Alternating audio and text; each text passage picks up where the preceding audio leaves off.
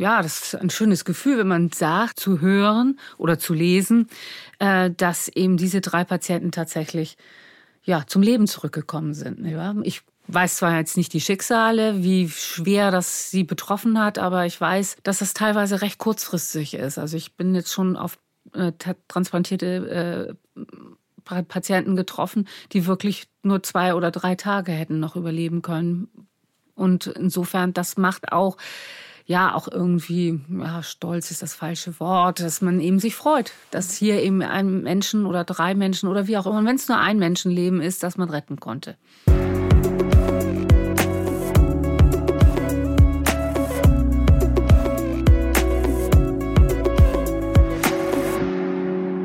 Herzlich willkommen bei Ist das noch gesund? Der Podcast der Techniker Krankenkasse. Heute wieder in der Version für alle, die es eilig haben. Ich bin Dr. Jael Adler und in der nächsten Viertelstunde bekommt ihr von mir eine Wissensinfusion über ein Thema, über das wir nur ungern sprechen. Organspende. Im Intro habt ihr einen meiner Studiogäste gehört, Anita Wolf. Sie hat die Organe ihres Mannes zur Spende freigegeben, als die Ärzte bei ihm den Hirntod festgestellt haben.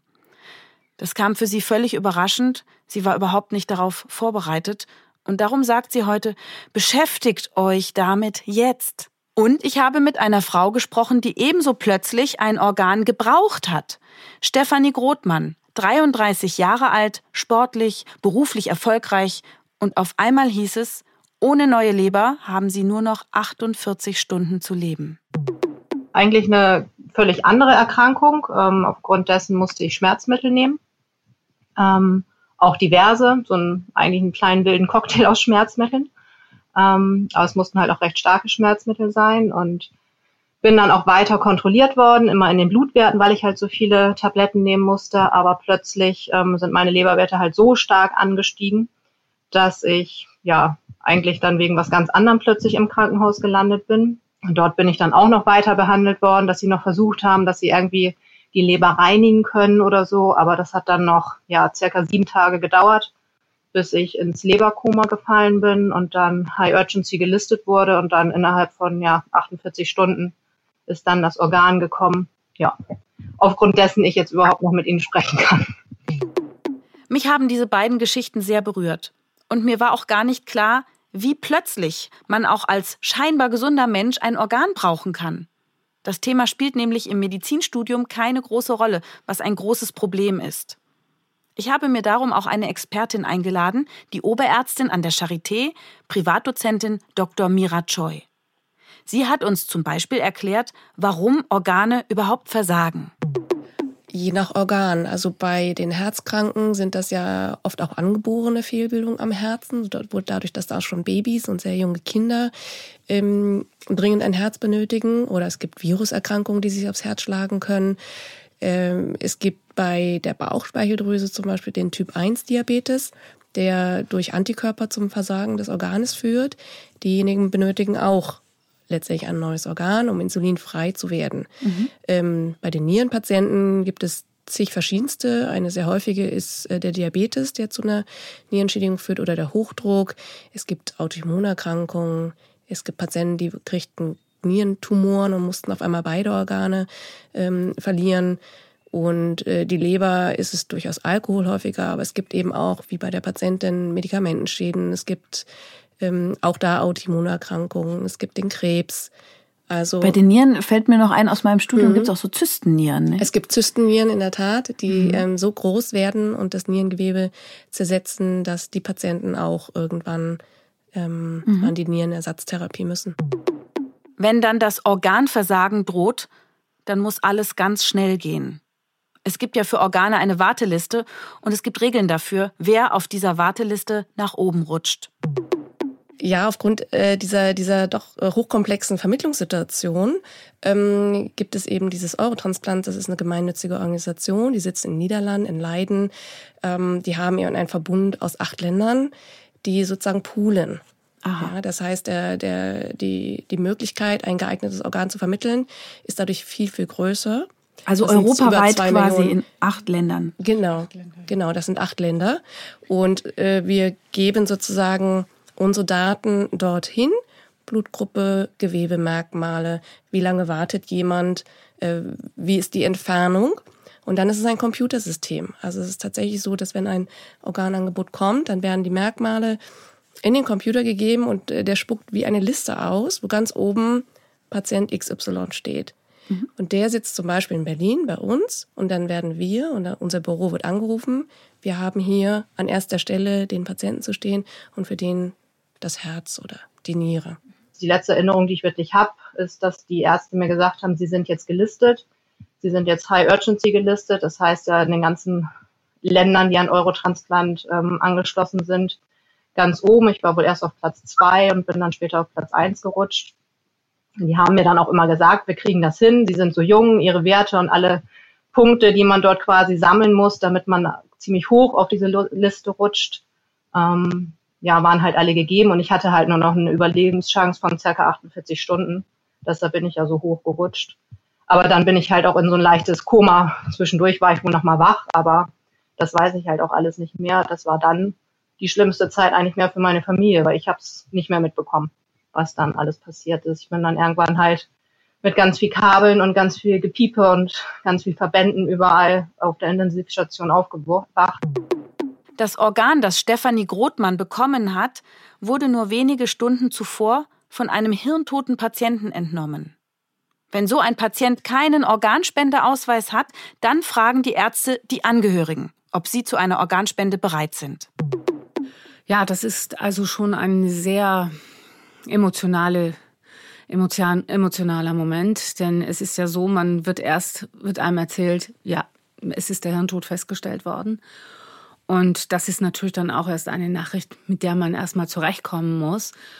Und äh, dann wurde ja auch recht schnell die Frage gestellt, ob wir uns über, ob er einen Organspendeausweis hat oder ob wir uns schon mal über dieses Thema unterhalten haben. Also die Ärzte müssen natürlich schon recht schnell gefühlt natürlich für den Betroffenen natürlich sehr, sehr schnell auf dieses Thema kommen, weil auf der anderen Seite müssen sie ja sonst die Apparate abstellen. Und äh, ich hatte ja aber Zeit, mir wurde das dann erklärt, ähm, ja, da muss noch ein Zweitgutachter äh, her und es auch nochmal feststellen und dass attestieren, dass wirklich der Hirntod mhm. feststeht, so dass ich noch mindestens einen weiteren Tag zur Verfügung hatte, mir darüber Gedanken zu machen.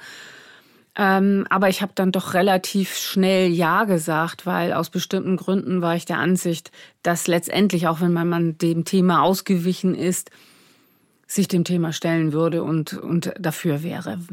Da gab es so in der Vergangenheit gewisse Dinge, wo ich also sagt, gesagt habe, er ist da bereit dazu und er würde das auch machen.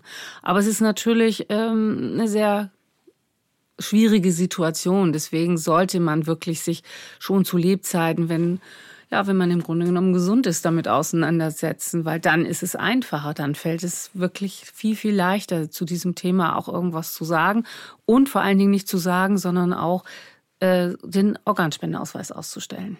Egal wie. Die Ärzte würden den Angehörigen das natürlich gerne ersparen, diese Entscheidung unter Zeitdruck. Aber das muss so sein. Also es ist ja so, dass ähm, mit dem Beginn, wir nennen es ja diesen irreversiblen Hirnfunktionsausfall, der da von zwei unabhängigen ähm, untersucht wird. Das sind ja auch Nerven, also Neurologen oder Neurochirurgen, äh, qualifizierte Ärzte, die das untersuchen. Und ähm, dann ist es so, dass zwar Maschinen noch das Leben aufrechterhalten, oder sagen wir mal nicht das Leben, sondern die Organfunktion, aber dass man ein bisschen gegen die Zeit läuft natürlich. Ja, das ist ja was künstlich ist, auch in dem Moment die, ähm, die Maschinen anzulassen, Medikamente zu geben, die den Kreislauf ausrecht, äh, aufrechterhalten. Und äh, das schädigt natürlich auch wiederum die Organe. Mhm. Und deswegen äh, ist ab einem bestimmten Zeitpunkt dann auch, ich sag mal, Eile geboten.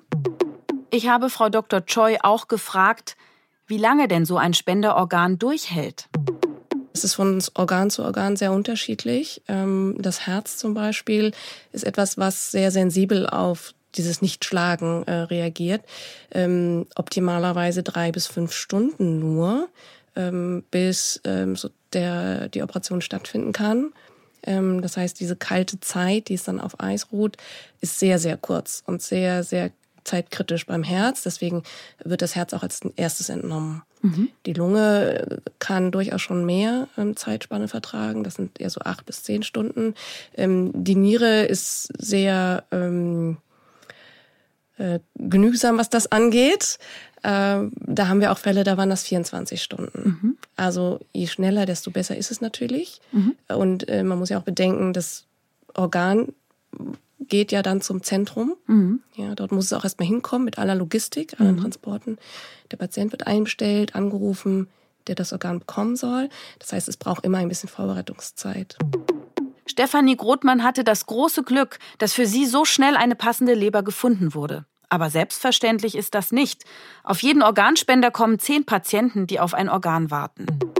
Äh, wie, wie lange wartet man auf ein Organ? Ich kann jetzt für die Niere sprechen aus meinem Gebiet. Äh, da war es ja so, dass letztes Jahr die Zahlen sagen, dass man im Durchschnitt auf ein Organ achteinhalb Jahre gewartet hat. Oh, das ist lang. Das ist sehr lang. Mhm. Das ist ja auch der Grund, warum ähm, täglich im Schnitt drei Patienten sterben, während sie auf der Warteliste sind, ähm, weil sie eben die Zeit nicht haben, so lange zu warten. Wäre das anders, wenn mehr Menschen einen Organspendeausweis hätten? Definitiv. Und es wäre auch äh, tatsächlich anders, und das machen uns ja andere Länder vor, wenn äh, die Regel, wie ja in, in weit über 20 Ländern ja so ist, ähm, dass man mit äh, dem Tod sozusagen seine Bereitschaft erklärt hat, das Organ zu spenden, es sei denn, man hat zu Lebzeiten widersprochen. Mhm. Spanien zum Beispiel ist ja ähm, äh, recht weit vorne. Mhm. Ähm, die Spenderaten sind deutlich höher und damit auch deutlich weniger lange Wartezeiten. Oder nehmen Sie Österreich. Äh, wenn Sie in Österreich leben, warten Sie drei Jahre, nicht achteinhalb. Wir haben natürlich auch über die Organspendeskandale der letzten Jahre gesprochen. Und sowohl Dr. Choi als auch Anita Wolf haben immer wieder betont, ja, da haben sich einzelne Ärzte nicht korrekt verhalten, weil sie ihren Patienten auf dem Papier mehr Punkte gegeben haben, damit sie auf der Liste hochrutschen. Aber und das ist auch ganz, ganz wichtig, dass das auch betont wird, äh, dass hier keiner, auch die, keiner der Ärzte, soweit ich weiß, so hat einen Organhandel betrieben, dass er Geld bekommen hat, sondern er hat vielleicht seinen Patienten wollte er, die hatte er nun bei sich im Haus sozusagen und wollte denen helfen.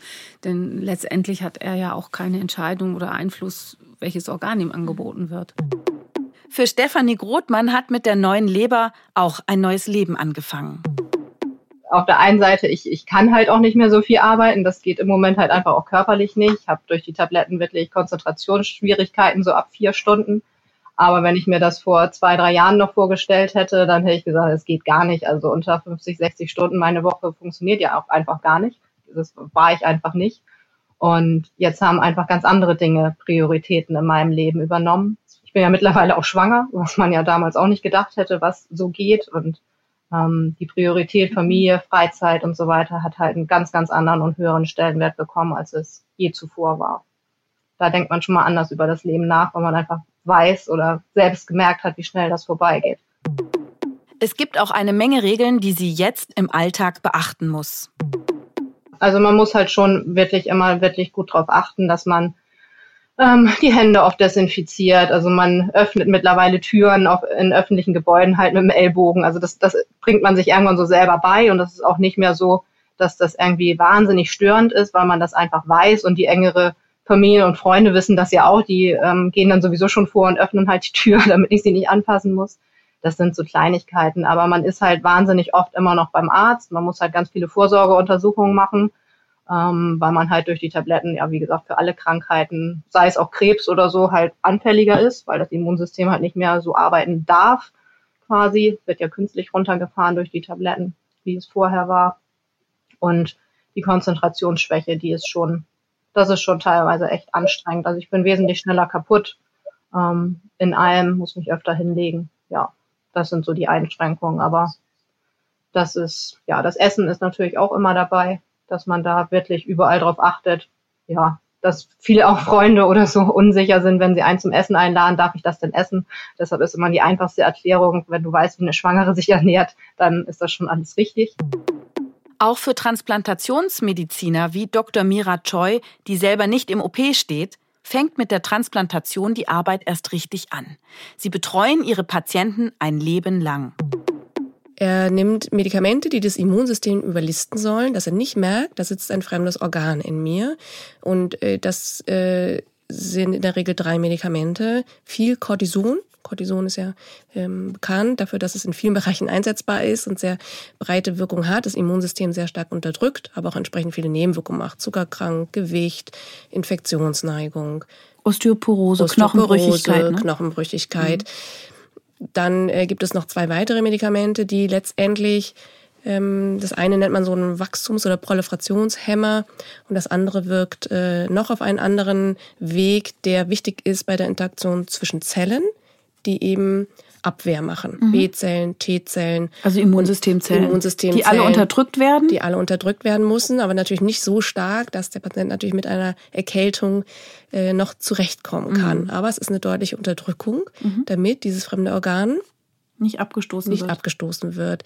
Und äh, die Komplikationen sind ja neben den Stoffwechselerkrankungen auch eben die Neigung zu Viren, Bakterien, Pilzinfektionen und auch zu Tumoren, vor allem ja. Hauttumoren. Wollte ich gerade sagen, ich habe Patienten, die regelmäßig zur Hautkrebsvorsorge kommen, weil sie Immunsystem unterdrückende Medikamente Absolut. wegen einer Nierentransplantation erhalten. Absolut. Also die Hauttumoren sind die häufigsten Tumoren, die auftreten können. Ähm, wir empfehlen dann auch ähm, allen Patienten, dass sie eine Nachsorge machen müssen. Dazu gehört eben einmal im Jahr zum Hautarzt zu gehen und äh, Lichtschutzfaktor 50 zu nehmen, nicht in die Sonne zu gehen, sich entsprechend zu schützen. Diese Einnahme dieser Medikamente ist essentiell, ganz wichtig. Solange das Organ äh, im Körper drin ist, müssen diese Immunmedikamente genommen werden. Äh, wir verlieren auch leider äh, einen nicht ähm, geringen Teil an Organen auf kurze oder auch längere Sicht, weil dann doch mit der Zeit so Fehler sich einschleichen oder Ungenauigkeiten passieren und ähm, dann eben zu wenig eingenommen wird. Also es ist immer so ein schmaler Grad zwischen nicht zu wenig, nicht zu viel. Wir wissen auch nicht die goldene Mitte, aber das ist ganz individuell und auf jeden Patienten abgestimmt. Und die, die eben auf diese Warteliste wollen, werden dann, müssen bestimmte Untersuchungen erbringen, dass sie eben so gesund sind, dass sie guten Gewissens in eine Transplantation reingehen können, ähm, die dann eben auch gelistet werden können. Es gibt ja diesen Mythos, dass man mit einem Organ auch ein Stück der Persönlichkeit des Menschen verpflanzt. Ich habe Frau Dr. Choi gefragt, ob sie das im Alltag auch erlebt. Ich äh, würde behaupten, ja. Also äh, manche Patienten geben ihren Organen Namen. Oh. Oder äh, streicheln sie auch oft. Oder gerade bei Lebensspenden ist es äh, noch besser zu fühlen, dass zum Beispiel ein Patient von mir sagt, ich glaube, meine Mutter ist erkältet. Und dann ruft er sie abends an und dann ist es so. Also so, äh, so eine gewisse ich spüre etwas, ist durchaus vorhanden, aber nicht die Regel. Also mhm. es gibt Patienten, die sind natürlich wahnsinnig dankbar und ähm, machen wieder so viel in ihrem Leben. Mhm. Ähm, die und freuen sich dann äh, dieser Tatsache, aber es ist nicht so, dass man immer, wenn man sie auch fragt, nicht sagen, ja, das ist irgendwie immer noch fremd oder es ist, ich spüre eine, eine andere Person in mir. Das äh, höre ich gar nicht so oft, ehrlich gesagt. Was alle meine Gäste übereinstimmend gesagt haben, Organspende verbindet alle Beteiligten auf eine Art, die man sich vorher gar nicht vorstellen konnte. Jeder Spender rettet ja einem wildfremden Menschen das Leben ohne Gegenleistung. Und das berührt Empfängerinnen wie Stefanie Grothmann ein Leben lang. Ganz, ganz große Dankbarkeit. Also es ist, ähm, ich bin jetzt ja zwei Jahre transplantiert und gerade nach dem ersten Jahr ähm, war das schon ja ein, ein harter Tag. Also weil man einfach dann an die Familie denkt. Die hatten dann quasi den ersten Todestag von einem Menschen aus deren Familie. Ähm, und man, also ich hätte gerne einfach irgendwie Danke sagen können oder denen einfach mitteilen können, dass es mir gut geht und dass die Entscheidung, die dort getroffen worden ist, halt die richtige war. Dass andere dank der Spende weiterleben können, tröstet auch Angehörige wie Anita Wolf, die einen geliebten Menschen verloren haben. Mein Mann ist gestorben das ist nun Schicksal, wie wir gerade eben gesagt haben, aber irgendwie bietet oder kommt auch ein gewisser Trost, dass er eben drei Menschen leben. Und wenn es nur einer gewesen wäre, jedenfalls ein Mensch oder jetzt in seinem Fall drei Menschen konnten weiterleben. Und das ist natürlich auch sehr, sehr schön und das würde ich sagen, für mich ist es einmal ein Trost, aber auch ein bisschen, sage ich jetzt mal, Trauerbewältigung, nicht wahr? Heute engagiert sich Anita Wolf selbst für Organspende. Sie geht in Firmen, Schulen und Universitäten, sie gibt Interviews und sie spricht mit Spendern, Angehörigen und Empfängern über das, was ihnen bevorsteht. Dabei bekommt sie nicht nur positive Reaktionen. Warum setzt sie sich immer wieder solchen schmerzhaften Momenten aus? Warum macht sie das?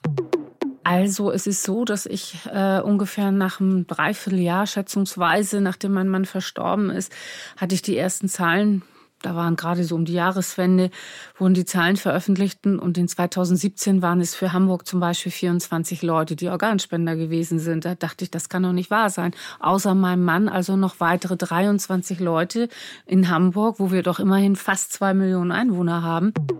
Es gibt noch viel mehr zu sagen zum Thema Organspende. Aber vielleicht hat euch dieser kleine Ausschnitt ja schon Stoff zum Nachdenken geliefert. Ich kann nur sagen, setzt euch mit dem Thema auseinander, egal ob ihr euch gegen oder für Organspende entscheidet. Holt euch einen Spendeausweis und tragt eure Entscheidung da ein. Das macht es euren Angehörigen im Ernstfall leichter. Und wenn ihr tiefer einsteigen wollt, das ganze Gespräch bekommt ihr genau da, wo ihr auch diese Folge hört, in der Podcast-App eurer Wahl. Am besten klickt ihr da einfach auf Abonnieren. In zwei Wochen gibt es dann die nächste Folge von Ist das noch gesund? Bis dahin sage ich Tschüss und danke fürs Zuhören. Eure Jael Adler.